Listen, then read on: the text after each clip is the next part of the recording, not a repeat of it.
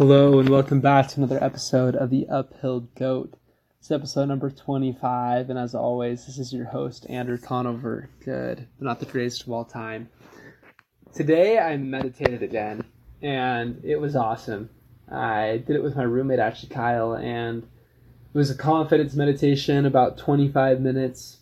And some things I noticed was that it felt like I had taken a nap after. And it's really, really cool to kind of see how meditation can, and breathing, taking deep, intentional breaths can help us to calm down and help us to recover and move our life in the direction we want to go. So, just a quick plug for that. Definitely would recommend meditation for whatever you're doing in life, whether you're striving to be a better athlete or better person, just improve in general. I think it's a really good tool that is often underutilized. I definitely haven't utilized it as well as I would like to, and I'm excited to continue to do it more. Um, and it was it was a good experience. Meditation really is great. But what I really wanted to talk about today was motivation. I gave a talk today at church or a sermon, and I gave it about the law of obedience. And the law of obedience basically being willing to follow all of the everything that God asks us to do and His teachings.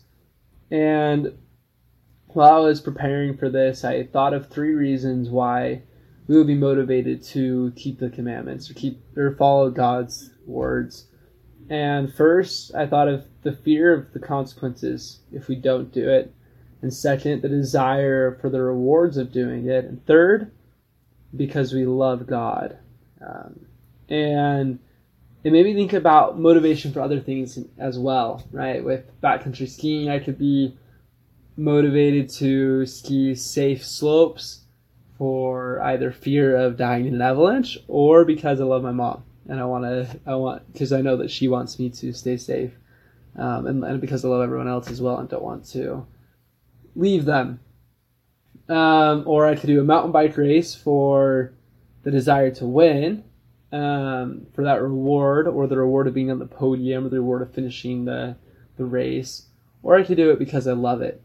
And when I was thinking about this, I was realizing how much more powerful it is when our motivation to do whatever it is that we're doing with our lives, whether it be school or work or uh, being part of our families, if we're motivated by love, we will we will we won't ever get burnt out we won't ever feel like we're dragging ourselves, and we'll be able to continue and move forward with joy and I think with uh, with hope for a bright future. And tonight I went to an awesome devotional with Jon Schmidt. Jon Schmidt is the, the lead pianist for the Piano Guys and he's phenomenal. He's a wonderful person and a wonderful pianist. And while he was talking and playing the piano, it made me think about greatness, right? He's clearly a master of the piano. He he knows the, the in and outs and he's really really good at what he does.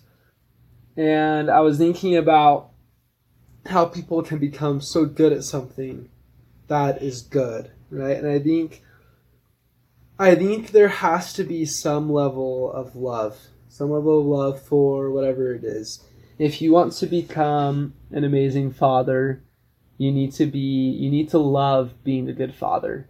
If you want to be a really good backcountry skier, mountain bike racer, you need to love backcountry skiing and mountain bike racing. If you want to become a really good student, you need to love learning. And if your motivation is simply as a means to an end, right? I'm going to go to school so that I can get a job, and that's what I'm going for. Or if your motivation is to fit in, right? I'm going to, I'm going to serve in the church because I'm worried that if I don't, I'll be looked down upon. What it will lead to is um, stunted growth and and a lack of joy that we could be having if our motivation is love obviously we can't be motivated to do everything that we do in our lives. There's definitely we all have to go through some of the mundane uh, things in life, right? Like I don't know, maybe cleaning or I don't know, brushing your teeth, things like that. Which I, I, I don't know. I actually enjoy both of those things, but the, I, I do think that there's certainly things we have to pass through that we maybe don't love, right? There's certainly challenges and trials that we will that will be hard for us, and it can uh, and but I think in general we can choose for the most part what we what we do with the majority of our time.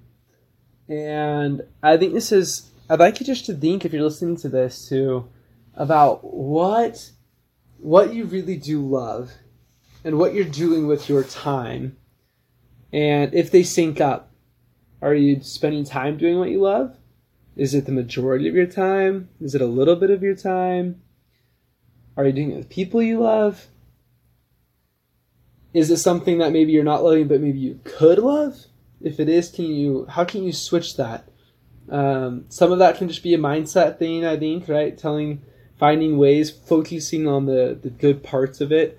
Maybe you're working a job that's kind of mediocre, and if you if you can focus on the good you're doing or the people you can impact, you can, I think, grow in that love. But I think it's really important that you find it Otherwise, you're going to become burnt out and have an inability to to shine and to to reach the potential that um, your heavenly Father wants you to reach. When I was thinking about this, I wrote of a I thought of a few things that I, I know that I love doing and I'm willing to do every day and want to do every day. I want to spend time with family and friends. I love taking classes about things that I enjoy, like philosophy, psychology, business, that kind of thing. Uh, I love strengthening my spirituality by praying, going to church, serving in the temple, reading my scriptures, having gospel conversations with friends. I love mountain biking. I love racing. I love coaching. I love skiing. I love recording these podcasts and writing my blog. And I love reading good books and watching good movies. And those are just a, a, a list of some of the things that I was thinking of while I was writing this, and I what I liked is that that is what I spend the majority of my day doing. I wake up, I focus on my spirituality first for a little bit by praying and studying my scriptures. I eat a breakfast, and then I go to my Spanish class, which I mostly enjoy. And then I generally go skiing, and then I come back and have either positive psychology or a class called the Book of Mormon, where we talk about the teachings in from old prophets in the Americas and then I usually write my blog and record my podcast, um, and or I'll hang out and spend time with friends, with my roommates or family. Um, I'll go on dates sometimes, things like that. That that and it's they're all things that I do almost every day, and I love it every day. It's really, really uncommon that I'll have a day when I don't enjoy skiing where I don't enjoy mountain biking or coaching or being with my family or reading my scriptures or whatever it is. And I would just, I pose this kind of as a, a way to think about kind of just what can I change so that I'm living a life that I love living more. Um, one of the great philosophers, Nietzsche, posed an interesting thought experiment. He suggested that if we can be willing to live the same day over and over and over again for the rest of eternity, then we're doing it right. Then we're living correctly. If, if we can be satisfied living the same day on repeat, that's when you know you're in the you're in a headspace for creating a good life.